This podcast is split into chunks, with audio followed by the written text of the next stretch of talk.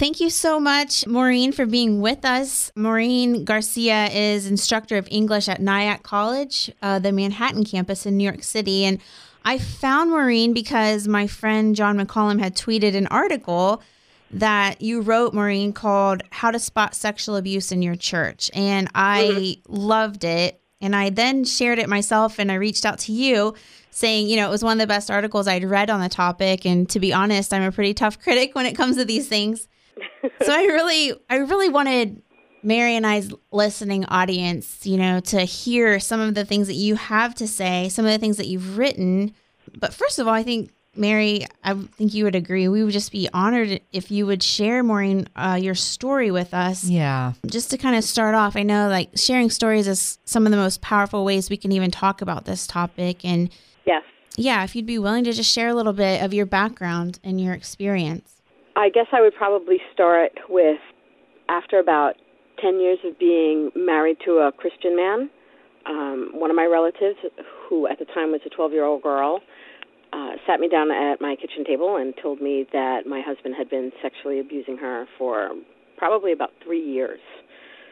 So that's how I started uh, thinking about these things and getting interested in them. And there's like a whole story after that. Of course, I uh, I believed her. I had no reason not to believe her. Um, and when I confronted him, he admitted what she was able to bring herself to speak about, but nothing more. Okay and of course she was you know young and had a limited vocabulary for these things and there's so much uh shame and embarrassment that uh like we know that more stuff happened but we don't know exactly what so that started a whole thing where and I've written about this where I had a couple of pastors and one of them talked with me and and reassured me and gave me some options, told me what we were legally responsible to do and then he went with another pastor and convinced my husband at the time to uh, turn himself in, and so um, that's what he did. And, and I've been, you know, I've been separated from that man and divorced from him since since then. But that started me on a, a um, I guess, kind of. I didn't ever want to not see this happening again. I, I couldn't understand how did I miss this? what kind of signs did um, mm-hmm. I overlook?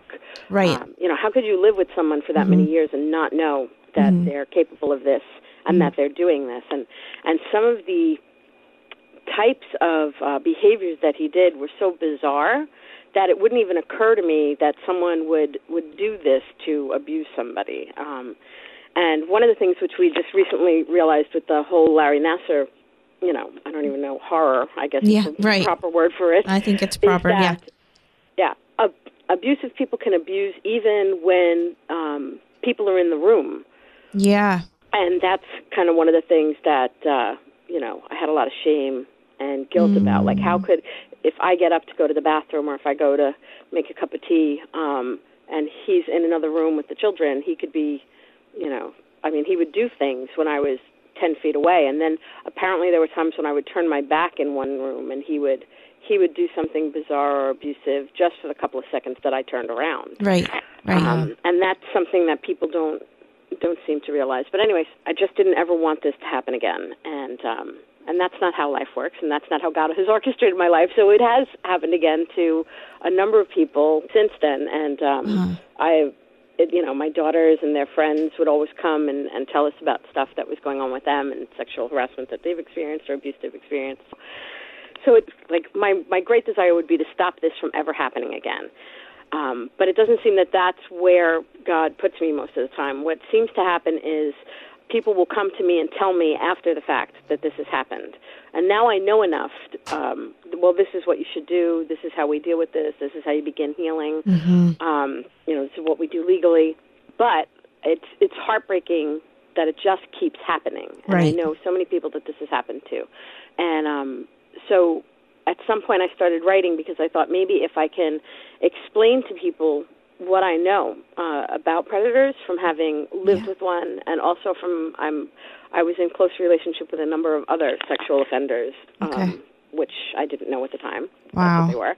So since I've been in such close relationship with these kind of people, maybe if I start um, talking about things they do or patterns that they have or um, that that could actually help people to prevent this in Yeah. the first place. I I definitely would agree with that because we often just are so trusting of people that are close to us, and those are the ones Yeah. that are often doing the abusing. So, if we can be trusting of people to a certain degree, that we are also educated on the signs of grooming, traits of perpetrators, then we can be a little bit more confident in who we're trusting and who we're not, and who we're keeping an eye Mhm. on around our kids, you know, a little bit more Right. or something like that. So, yeah, I Mhm. think you've done an amazing job um, articulating the grooming process of an you. Mm-hmm. abuser. I think it's been really spot on in your writings, and I wondered if you would be willing to share a little bit about that. I think that that's really helpful for people to be able to paint a picture of what that grooming process might look like. So some of what I know about this obviously is is from my personal experience, Mhm. uh, having been groomed and, and having known a lot of predators that do grooming. Yeah. Uh, but also a lot of my research comes from um, Anna C. Salter, who's an expert in this field, Yeah. and there's a number of other uh, writers as well that that talk about grooming and you know how that looks. But my experience is that uh, usually when someone is is grooming, they're uh, they're usually very likable. They have to be because otherwise they don't have access to whoever they want to abuse. And I don't think, and I could be wrong, but I don't think that when they first start um, a relationship with someone that they're automatically just starting a relationship in order to groom someone. Some abusers do that, but some of them are just starting relationships and then see opportunities and from that begin to more consciously groom. hmm So part of the difficulty that Anna Salter talks about, and my own experience, is that um, most of the abusers I know uh, were and are uh, Christians, specifically evangelical Christians. Yeah. Um, and she talks about how some of the people that she interviewed who uh, were in prison for having done abuse, that they talk about Christians are uniquely gullible uh, because we want to see the best in everybody, and we want to give people, um, you know, the opportunity to be um, the good person that that we. Uh, we assume that, that they're becoming, that God created them to be. Right. Even after So- we find out that they've abused Yes. sometimes, you know, the Yeah. Church Too movement is just so sad to me of how even Mm-hmm. w- even when evangelicals know about the abuse, so often they still want to paint the picture of, well, he's still a good guy. Oh, Yes. don't even get me started. Yeah. Yeah, no, it's infuriating. It is. Um, how I mean, and the Church Too, the Me Too movement, the Church Too movement. Yes. Um, those are they're fantastic, and and they are heartbreaking. Mhm. But my experience has been since June 2000, when I first started thinking about these things, is that this is happening all the time, but no one's talking about it. Right. So for me, as much as it's heartbreaking and it, it does weigh heavily on me, Mhm. um, I'm also really excited about it because uh, Yes. people are talking, and something has shifted in our cultural environment, and I don't know what exactly it is, but something has shifted because people are talking about it, Mhm. and now they're being believed, exactly. and and consequences are actually happening Yeah. for some of these people, whereas ten, twenty years ago it, it was not even like two, No. three years ago. You know, when Bill Cosby's first accusers came out, yeah. um, people were really they couldn't believe it. hmm Um, but you made a great point. The whole, the other thing besides, you know, how do we prevent this? Because that's the thing I would love to do most. The other thing that freaks me out is not so much. I expect abusive people to behave abusively, but mm-hmm. it's it's the good people who are well intentioned who support the abusers. Um, that are more the problem to me. So the problem is the abuse, and then the problem behind the problem is how people support them. Yeah. Um, Right. Silence silence will only perpetuate the problem. Yes, absolutely. So, going back to the whole grooming thing, abusers don't just groom their victims, they groom their whole community. hmm Right. And so, if you have an abuser who has a platform, someone who's a pastor, um, someone who sells books, someone who's charismatic and likable, um, or even if they're not likable, but um, they're charismatic and they're controversial, um, their platform gives them the opportunity to begin to groom their entire community. And the purpose of grooming is really simple. They want to make sure that they build a relationship with the child where the child trusts them, um, because then when they begin to abuse, the child isn't aware that abuse is happening. Mm-hmm. So it silences them. And then the other problem is grooming makes the child think that they are complicit in the act. So they're more likely to keep silent mm-hmm. because it's not just I'm going and telling on someone who did something wrong. Mm-hmm. It's I'm I'm going and telling on on something that happened that I may or may not have felt pleasure for that I think that I'm responsible for. Right. Um, I've seen a lot of abusers use the term we. So if we are doing this oh. thing, then we are both at fault. So a child will not want to tell because they feel mm-hmm. like the we pronoun is is used so often to sort of make the child part of the process, part of the abuse or experience. Yep, absolutely. So with the grooming of a community, it it becomes the goal is to gain their trust so that if the child does tell, people believe them and not the child. Uh, mm-hmm. Uh, and that's that's what you see with um, mm-hmm. people who who are supportive of. Um, well, let me see who's in the news nowadays. Andy Savage and um, right. You know, and yes, very true. And how often those abusers, I feel like they're picking out oftentimes a female who may be a troubled youth. And so yes. already their testimony is not going to be as believable as this charismatic, responsible, well known adult in the community. Absolutely, yeah. And sometimes what happens is if you have somebody who's being abused, um, they begin to uh, manifest symptoms of the abuse, and then the abuser relies on that as well. Mm-hmm. So they they do. Abusers have a phenomenal ability to um, see our vulnerabilities. I mean, I've, this has happened to me so many times in my life because I'm I'm also a survivor of of a mm-hmm. sexual assault and abuse. So mm-hmm. uh, I'll meet people sometimes, and um, sometimes people who are, I think have the potential or might be abusers will immediately be able to hone in on what they think my vulnerabilities are. Mm-hmm. Um, and when I was younger, you don't realize that you're being manipulated that way or, or kind of pulled in. Um, but after much, you know, tons of therapy and prayer and healing, yeah. um, you know, and learning how not to second guess yourself, you can start to to see, oh, this person is, um, you know, for I don't know how they know, but they know um, when we when we have these wounds, and they they latch onto that and they try to take advantage of it. What other kinds of traits of an abuser have you sort of seen pop up? I think specifically in the Christian environment that maybe parents listening could watch out for so the number one thing that I would always look for in in all your relationships is whether or not this person can accept boundaries. So mm-hmm. Dr. Cloud and Dr. Townsend, um, two Christian mm-hmm. psychologists, they they write. Um, they have a bunch of books about boundaries and mm-hmm. safe people. Their Safe People book is a great book. It's really small, mm-hmm. but it gives you a really good idea of you know what a safe person looks like, and it mm-hmm. also gives you a really good good idea of um, how you're not being safe for yourself if mm-hmm. if that's happening, okay. um, and how you can become a safer person for mm-hmm. other people and for yourself.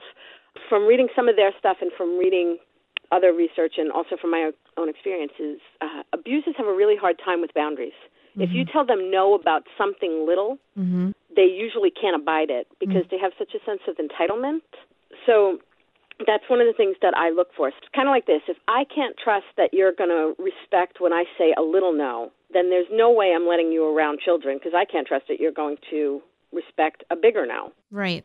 And I think the the other piece that I really like that you wrote about is the victim stance. Could you talk a little bit about that? So, victim stancing is a concept that I, I learned about. I learned the word from um, Anna Salter and other researchers like her, and basically, uh, and you see this with very clearly with Larry Nassar. So, when these, when the judge allowed these women um, to come forward and to speak their experiences, yeah. and he was forced to sit through it, he couldn't abide it. So yeah. he wrote this letter of complaint to the court and so, what I loved about the judge was that she refused to, to read it. She wouldn't give him the platform anymore right. because, um, you know, to do so potentially can re-victimize, mm-hmm. re-traumatize, mm-hmm. trigger. Um, but he basically made it sound like he was the victim of the judge, the courts, and all these women who insisted on telling him uh, what he had done to them and how it had affected them. Mm-hmm. So didn't um, she do such a great job handling both sides? she did such a great job. She was just, I mean, church leaders can learn so much from what she did. She I really, think so too. it was amazing. She gave the victims a platform. She silenced the abuser. She limited his interactions. It was so great. She was just, I mean, she's wonderful. Mm. But you see the victim stancing with him, and basically it's this idea that I'm the victim. Um, the real victims are not victims; they're victimizing me. Um, Right. and uh, there's also a lot of blame shifting that kind of goes on there. Mm-hmm. So, so those are things that that I would look for. And the victim stancing, especially in Christian environments, is problematic because again, this goes back to we want to believe the best in people. So when someone is caught or somebody is exposed as being abusive, um, when they victim stance, what they're doing is they're they're tapping into our empathy Mm-hmm. and trying to hook us. Once they have our empathy, um, then they can uh, basically just kind of grandstand and talk about how horrible everything is for them, and um, you know, and the focus shifts from whoever the victims are, the primary victims, and the the family of the victims, um, and it shifts to them. Yeah. So Yeah. one of the things that we need to learn as a church is that the healthiest thing, if you want to help somebody who's an abuser, is to withhold your compassion from them because it's not going to help them get any better, Mm. and it's actually uh, re-victimizing for anyone who's been victimized. Sure. Uh, we have to learn how to focus all our compassion on the victims and their families and the family of the abuser because that's also um, they can get lost in the shuffle too. I can remember back when I first broke my silence at 14 and my stepfather was interviewed by the detectives. They shared with my mom and I how my stepfather came in there, brought our dog with him, set Yes. it on his lap, and was petting it profusely during the interview and was talking to them about how he never smoked or drank in his life and he listened to Rush Yep. Limbaugh. Yeah, like mhm, yeah. somehow this was a way of getting their sympathy for what he was Yeah. going through and of course Mhm. denied everything that he had done but it just was it's just a reminder of these kinds of tricks that they try to pull Yeah, mhm. and and they work um, with so many people. With with me, when my ex husband now, when he went to turn himself in, I got a phone call a couple hours later from the detective he turned himself into, Mm. and the detective began to to talk to me, and he said. I never do this, but I just wanted to tell you that this man is really broken. He's been crying, Oh, um, you know, and and would you consider not separating from him? And I was Mm. stunned. wow 'cause- Wow. Yeah. yeah. So I asked him, I said, uh, you know, if this was your wife and she had done this to one of your children or to one of your nieces or nephews, you know, what would you do? And he took a minute and he said, I don't know, ma'am. I don't know. And I said, okay, that's. And it's almost you like know. until you're in my shoes, zip your lips because you can't Yeah. comment on that then. I couldn't believe it. I was, I, I it was, and and that was just the beginning because I, I realized this happens over and over. A year after this um, relative disclosed, um, another relative disclosed about a different person that we know. A very good friend of mine, a man I had met when I was about 14 years old, um, had been abusing one of my daughters, and so my daughter oh my uh, eventually disclosed and um I went I went to his house with a friend and I said we we know what you've been doing and you you need to turn yourself in or I'm going to leave here and go straight to the police department and turn you in. And so he came with me. We went to the police department and he tried to turn himself in. He walked up to the desk. I was with him and he said his name Mhm. and that that he was a child molester wow and that he was trying to turn himself in and they they were going to send him home. They told him, "You know, sir, it's kind of late tonight. Why don't you go home and we'll send some police to your house tomorrow?" Stop. Seriously. And No. so this was happening and I'm again, it was so surreal. Mm. It's like being in some kind of strange nightmare. So I I I demanded to see whoever the supervisor was, whatever sergeant they had around. And so they got for me the sergeant and I said, this man just turned himself in for molesting my daughter. You will arrest him. If you don't, you're going to have a problem. so they arrested him. hmm They did. But if I hadn't have been there, or if I hadn't experienced this before, they Yeah. they wouldn't have kept him there. Because being that this was the second time I was speaking to police about this whole kind of thing. I, I had a much better awareness of how this works, and But for how many people that don't have a clue on what to do when they hear this, you know? I mean, luckily you did. And I'm just so glad that you're speaking out about this now and educating the next, you know, person who has to go through this, unfortunately. and it's such a horrible thing to go through because you're in shock when you know, and you're trying to you're trying to make sure that whoever was victimized is safe, and whatever other children or teenagers may be around are also safe, and you're trying to process all your own stuff at the same time, and then you know to have to deal with. um so much resistance from authorities and um, from whatever, from police or Yeah. or your church.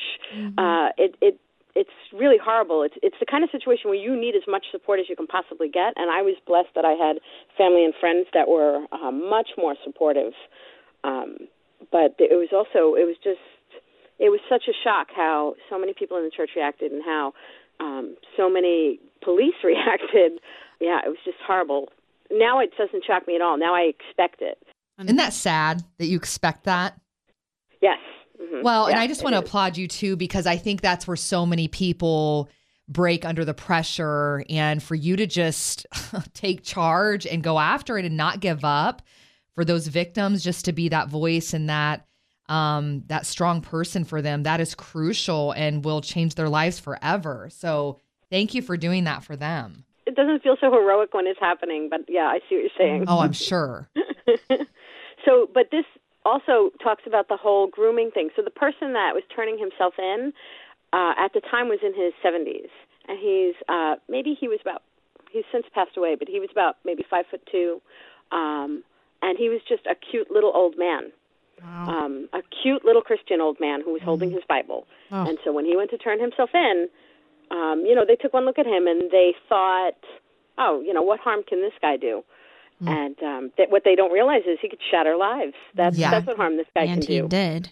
And that just kind of leads me to the question of, you know, how do you spot sexual abuse in a church?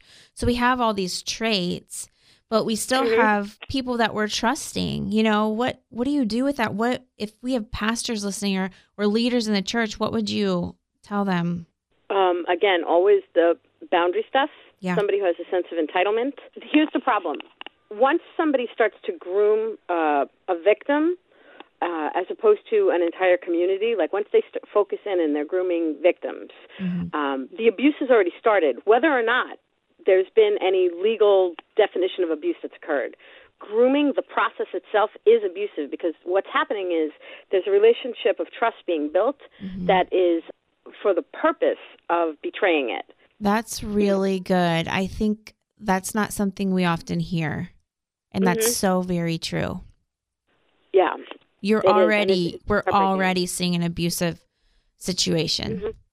Because what's happening is that when the person is is doing the grooming, they're trying to um, evaluate whether or not the the victim has the you know potential to tell. Yeah. Um, and um, but also they're setting up scenarios um, to build trust and to make the victim feel complicit even before abuse happens. Mhm. So um, anybody who wants to keep secrets is automatically um, not a safe person.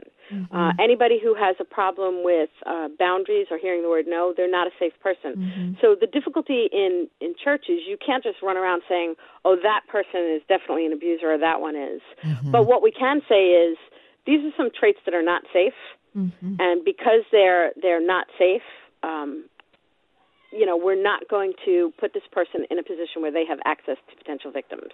yeah. Um, and if it's a church environment, especially if it's someone who's a leader or who has a platform, and there are not safe traits popping up, like boundary violations or or like um, secret keeping, um, a lack of transparency, then that's for the other leaders to um, hold them accountable for. And how they respond to being held accountable will give you a better idea of, of how much potential they have for abuse. Absolutely. cannot stand being held accountable. right. Well, and we have so many institutions that are fixed on, you know, strong power of leadership, oftentimes male dominance in the church. Yeah. And I think that's only leading. I mean, those are just red flags to me that this is breeding ground for abuse. Well, they are. You're you're absolutely right. I mean, there's just so much there. When you say that, we could we could talk for so long about so much stuff with that. But um, again, church leaders can learn from the judge in Larry Nassar's case because what she did was she gave females a a platform. Um, and this is one of the things that churches can do that will help prevent abuse from happening in their church. If you give victims a platform, it does a number of things all at once. It tells the community victims will be, will be believed, mm. and we will support them. Yeah. It also tells potential abusers um, they're not safe here anymore. that's it. Yes, that's exactly it. Yeah. Mm-hmm. yeah. they're not safe. So when we talk about how the church can help, I mean that that's obviously one big way. How's the mm-hmm. church helped your situation? Well, first, the pastor that spoke with me when uh, when I first heard the disclosure, and I, I confronted my husband, that pa- the pastor at my church who spoke with me was great because he wasn't shaming, he didn't he didn't victim blame. He knew exactly what was legally required to us and was able to articulate that. But even in the midst of that, he gave me options, which is another thing that's very important when you're dealing with victims of abuse. Um, either the primary ones or the secondary ones. Abuse takes away your choice and makes you feel powerless and helpless. Yeah. So um, what this pastor did was he gave me choices. He said, okay, so we have to turn him in. How we turn him in, we're going to do what's most comfortable for you. And so he basically said, um, we can go with you and confront him and tell him to turn himself in. We can go straight to the police and report him, and they'll go pick him up. Or um, I can go with somebody else from the church, and we can go confront him. And then he asked me, um, you know, what do you want to do? And I said, at the time, I was too uh, well, to be honest, I was I was terrified of mm-hmm. the man who was my husband at the time because um, well, I had thought him. he was one person. Yeah, exactly. This is some completely different, new. Um, it was like being in a horror movie. Um, so I told him, I said, I I can't I can't see him right now. It's it's you know it's too frightening. And he said, that's fine. He said, well, you're going to go home. You're going to, you know, what you're going to do is you're going to go home. You're going to have some tea. We're going to go. We're going to confront him. we'll call wow. you in a little while and let you know what happens. So, um, so he was great because again, no victim blaming. Yeah. He didn't shame me at all. He knew legally what needed to be done. He gave me options. He was supportive. He prayed for me. He followed up with me. Great. Um, after that, he would call randomly just yeah. to see how I was doing. Mm-hmm. Um, and that's just one pastor. There's also another church that I was involved in. That was my mother's church, mm-hmm. and um, he that pastor is amazing. He's actually um, his name is Pete Scazzero. He's the former pastor. We now have a new pastor there, but he's written a bunch of books on um, the emotionally healthy church, emotionally healthy spirituality, and um, so he understood uh, emotionally that this was a huge, devastating thing that my whole world had kind of been shattered. Yeah. Um, so, you know, he talked to me a number of times, and uh, just the way he spoke with me and the way that he understood the the the feelings of grief that I was having, which I didn't realize that that's what they were. But he basically said, your whole life is everything that you you know, it's all gone. Um, you have to start over, and so there's going to be a lot of grief, um, not just anger, not just feelings of betrayal and disgust, but also grief so that was helpful because uh, it allowed me to feel that because a lot of people didn't want me to feel grief; they just wanted me to feel rage or forgiveness. Mm-hmm. Oh goodness, two extremes. yeah. So their responses were very positive in that way, in a way that other churches can learn to respond, as far as coming alongside the victims, even secondary yes. victims, believing them, giving them space to tell their story and to understand their story. You know, not being yep. told what to do, but you know, giving control to those victims as to here are your options and we're yep. here to walk you through whichever one you choose. Those mm-hmm. are all so good. Yeah. It was definitely they were blessings in the midst of this this horrific circumstance. Yeah, I think um, a lot of times um, the church has only hurt when it's come to these kinds of situations. So it's it's nice to hear a story where the church is doing the right thing and it can be an mm-hmm. example for for others that are out there. How have you seen the church be the most hurtful? What are the the main things that you've kind of heard in response to your own story or the other stories that are out there? Well, probably the first thing would be when they don't believe a victim. It's very difficult for victims to to talk about this in the first place, especially if they're children, because Right. usually children don't even have a vocabulary to describe what's happening to them. Mhm. And um, again, like with my ex-husband, some of the types of abuse that he would do were were very bizarre. And so, for a child to even try to articulate bizarre behaviors that they don't have a vocabulary for gets more complicated. Um, and then with all the shame and everything, so believing someone when they come forward is is absolutely crucial Yeah. and then so not believing is is just devastating you're telling them by not believing them that that they are powerless that their words aren't effective that there's nothing that they can do that they're stuck in this situation you're often um setting them up for the abuser to continue abusing them and and other abusers as well and part of what we don't usually hear about when these kind of uh, things are uh, in the public or in the media is that once somebody has been groomed and is abused, they are far more susceptible to being abused afterwards. Mm-hmm. Um, so most people who have experienced some kind of sexual assault or sexual abuse um, end up having multiple abusers throughout their life, um, unless there's uh, some kind of intervention uh, and a lot of healing and a lot of support. So to not believe them is basically setting them up to to be re-victimized over and over again. Um, so we need to believe victims, and then when they do come forward, we need to um, support them. And then the other thing was, uh, for me personally, was all the the victim blaming kind of stuff, or the or the blame shifting. So there was a number of times when um, people would suggest that it was my fault that uh, my husband had done these things. Um, Oh my. Yeah, so that was no fun. Right. And- like yeah, I don't get how people make that connection, but again, that's Mm-hmm. whew. Well, it's actually it seems to be very common um, in other areas in our culture, but in in the church we have so many different cultures, especially cultures that focused in on on um, the purity movement kind of stuff, Yeah. um, where females are. Uh, it's implied that females are responsible for male sexual behavior. We're the ones who are the gatekeepers. We're the ones who keep them from doing things. We're the ones who help them contain and control Mm-hmm. their their sexual behavior because you know they're not supposed to be able to control that, which is insulting all around. It was said of my abuser that um, it probably happened to me. He probably did what he did to me because my mom hadn't put out enough in their marriage. Yeah, Very similar to um, sort of what you're saying here. that's horrible. Yeah. Um, Yeah. yeah, Absolutely. that's horrible. But yeah, I've heard similar things too. That uh, you know, I must be cold. Yeah. Um, unaffectionate. You know, Right. um, one person said frigid. I didn't know if that's a word we still use. Oh my goodness, people. Ugh. Right. As if he can't be responsible for his own behaviors. Right. hmm And as if uh, this is the other thing that people don't realize sex and sexual abuse are not equal. Those are Mhm. two different things. Right. Uh, so an abuser can be having plenty of sex, Mhm. um, but when they're behaving abusively and using sex as the weapon to do it, uh, then that's that's a radically different. They're they're not connected the way people think that they're connected. Um, just because it involves the word sex doesn't mean that it's the same thing as you know consensual adult sex. Well, I'm just thinking about how so often people try to pin those things together and it has something to do with one another when we know that sexual abuse is all about power and control.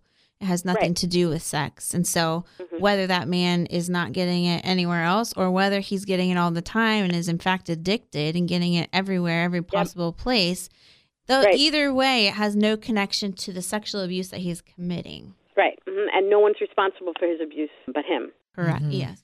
Yeah, and it's it's interesting how so many adults and so many very bright individuals, especially in the church, just are not grasping that, and it's just leading to so many problems. Absolutely. One of the things that I remember that was interesting was there was somebody that I uh, used to go to church with who her viewpoint was that I wasn't submissive enough. And and then I started to hear that in a number of places that if I was submitting to my husband at the time, then this wouldn't have happened. By that point, I knew that that was not true, and um, the pastor who um, who I first spoke with about this after it happened, his response was great because he basically said, "Don't accept that. That's not." Yeah. know, that's a, this is not your fault. Right. Not on you. What are your thoughts then when it comes to, you know, what you're saying about purity culture? You know, how how can we make a shift here that's safe and healthy and right and hopeful? That's a large question. Yeah. And you don't have to answer that. I mean, I'm just wondering if you had any thoughts there. I do. Um, the difficulty with purity culture is that it, it it's reductionistic. It's reducing um, holistic human beings created in the image of God, who are all unique and complex individuals, to their sexuality.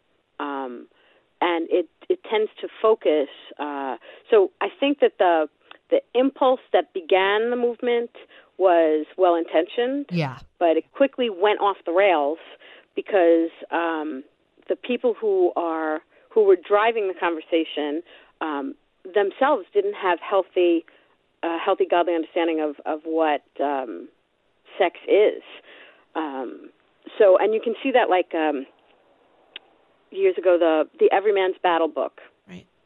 Um, if you read the book, there there are chapters and scenes where there's a conflation between uh, regular consensual sexual activity and things that are abusive or even criminal, and um, this uh, kind of again connecting regular sex with abusive sex Mm. seems to be a very common thing uh, in in purity culture, and it's it's just very problematic because it's like with Andy Savage's uh, presentation of you know what he calls the incident that happened.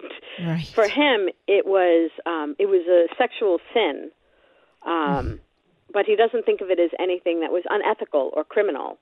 So um, you know, at some point they they were.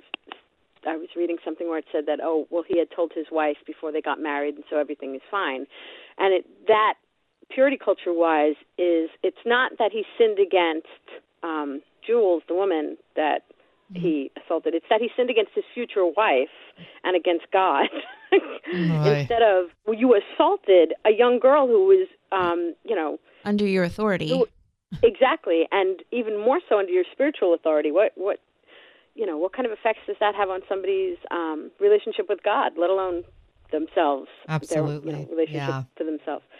So that's there's all these um, problem areas within purity culture that are. I mean, it just it's much more harmful than it is positive, and I know a lot of people will disagree with me about that, but that's okay.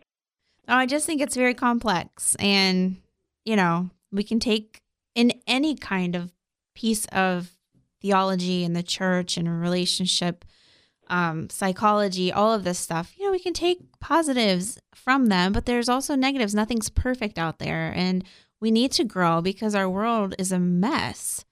And Yes. I think that it's just good to be able to process these kinds of thoughts and look at the stories that are out there, what's hurting, what's helping, and um, you know, it's a both and world. And I think Yes. that we've got to really embrace that if we're going to make an impact in for the kingdom. Yeah, that, that's perfect. It's a both and world. Yes, hmm people want it to be a black and white world, and it's it's just not. Um, and we have to learn to live in that that tension, that ambivalence. Um, you know, and it's not easy. That's right. That's right. I have a tough question for you. Sure, Do you think an abuser can be healed? That is a tough question. I All get right, that a lot, and it's really difficult for me. And I'm just wondering, Of you know, what what your th- thoughts are. I know it's not an easy question, but just kind of off the cuff. So my thoughts are informed by, uh, again, research by people like Anna Salter and also um, Lundy Bancroft, who works uh, or worked with domestic uh, abusers and their victims. Uh, and there's a number of statistics. Statistically, it's very low for them to be healed. They have to be very motivated, and they um, like self-motivated, and they have to be willing to to learn how to empathize with their victims, which is a very difficult thing. As you know, again, we saw with Larry Nassar; he couldn't even abide listening to their stories. Um, you know, for a week after Right. however many decades of abuse, one week of them just talking to him about what he did to them was too much for him. Uh-huh. So, so they have to be willing to to learn how to empathize, and they have to be willing to um, to be held accountable, like every step of the way. The difficulty with using a word like healed or cured um, is I don't think that this, that's the type of um, situation that this is, and it's it's very complex. Again, to to be abusive is is not just um, it's not just one aspect of who you are. It's again because we're created in God's image. We're very complex creatures, and there's all these different elements to us. There's psychological, there's emotional, there's our spiritual formation. There's all kinds of you know stuff going on in there. And so for abusers, um, there's a lot of different things that that converge together for them to be able to um, commit the abuse in the first place and then justify it to themselves afterwards. Um, so for someone to become I wouldn't say healed, but for someone to get healthier or safer, they have to learn how to um, recognize um, all these um, different elements that go into what make them abusive, which means that they would have to submit to somebody who's um, an expert. And one of the things they can't stand again because they're entitled uh, is, you know, being held accountable. So mm-hmm. they're not going to want anyone to tell them what they can and can't do, um, which is symptomatic of their problem. Right. Um, so it is.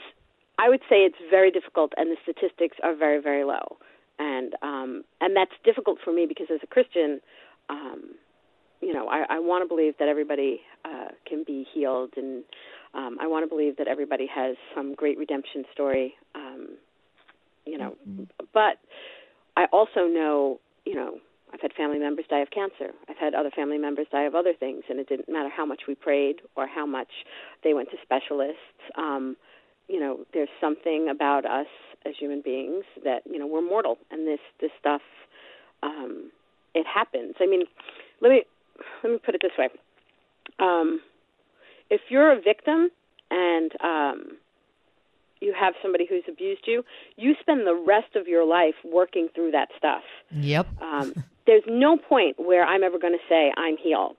I'll I'll tend to say things like I'm getting better, yeah. and then there are are um, you know there are weeks like the week when Na- Larry Nassar was on TV the whole time. You know, mm. that that Triggering. week I'm walking around. Yep. I'm triggered all the time when that stuff is going on. Um, and you have to, you know, you have to learn how to take care of yourself and do self care. And mm-hmm. um, I was actually listening to one of your wonderful podcasts yesterday about that. anyway, so um, so if the victim who is, uh, you know, it's it's easy to be victimized. It's much more complicated pulling together all the justifications and craziness that goes with being abusive. so if the victim has to deal with this for the rest of their life, then what makes us think that an abuser can just snap their fingers and get healed or or yeah. be better? Um, so I think it's very complex, but I would say that um, there's no such thing as healing or a cure. There mm-hmm. progressive, um, you know, getting healthier, getting safer, and and you have to be very motivated to do that and, and most abusers are nowhere near motivated to do that so it is possible but it's usually not probable right mm-hmm. and i'm with you about just putting an ed on the end of that word i don't think any of us are truly healed until jesus takes us home so on mm-hmm. on the victim side or on the perpetrator side i fully agree with your answer there i think it's really well said so thank you mm-hmm. for for answering that you're, you're welcome. Just to wrap this up, where do you think we are when it comes to, you know, finding our voices and the church becoming the safe place? Where do you think we land? Do you think it's getting better?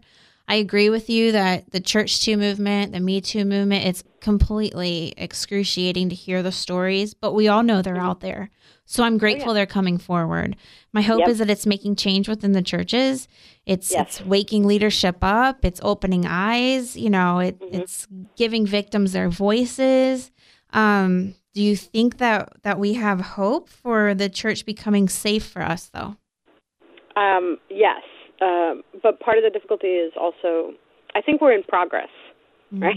Mm-hmm. so yeah. um, it is great that people are coming forward and they're being believed, but then you also have, um, you know, backlash, like with Andy Savage, people who want to um, support him and um, silence victims. So I think that what happens and what I see happening now Um, and my, what my experience is, whenever abuse is exposed, is that there's there's usually a polarization that happens. Um, you have the people who who automatically get it and uh, want to support and protect victims or potential victims, and then you have the people who um, just don't get it and and don't want to change and they don't want things to shift. And um, because what's happening in our in our churches and our culture right now is um, so dramatic compared to how this stuff normally goes, um, that polarization is probably going to get um, greater um, for now. But in the end, uh, that's that's what God will use it to, um, you know, weed out the unhealthy elements in churches that want that, and um, the people who don't want that will just get solidified in their um, views and their unhealth, and um, you know, Mm. and then at some point something will happen that'll move them along. But um, for the churches and for the people who who want to learn about this stuff and get better, um, I mean, this is a great opportunity. Yeah, I, I completely agree with you. And, you know, I, I feel hopeful. I, I really do. I, I feel like the church is willing to listen and, you know, most of them and a lot of the top leaders, especially a lot of female leaders are really speaking up about this where in the past they, you know, the ones that had a voice, a public voice, it was on other topics. But now Yep. it seems like they're all kind of joining together. We're one voice on this issue of sexual abuse and and that's Mhm. I think a really positive thing for us moving forward. It really is, yeah. And uh, you know, I agree with you. I feel hopeful too, but you know, the feeling comes and goes. Oh yeah, definitely. Yeah. The rage and then the calm and then the joy. Yeah. Okay. yeah. Well, goodness, Maureen, thank you so much. Yes. I really appreciate your voice on this topic and just encourage you to continue writing. For those listening, please check out Maureen Garcia's articles online. They're wonderful, and she can expand on a lot of the things that she talked about today um, through her writing. So, thank you, Maureen. Thank you. Bye. Thanks for joining us. Be sure to subscribe to the One Voice podcast so you don't miss any of our great topics or amazing guests. Joining us for our next podcast, a survivor of the Columbine High School shooting, Crystal Woodman Miller. Don't forget, you can check us out on Facebook or go to iamonevoice.org.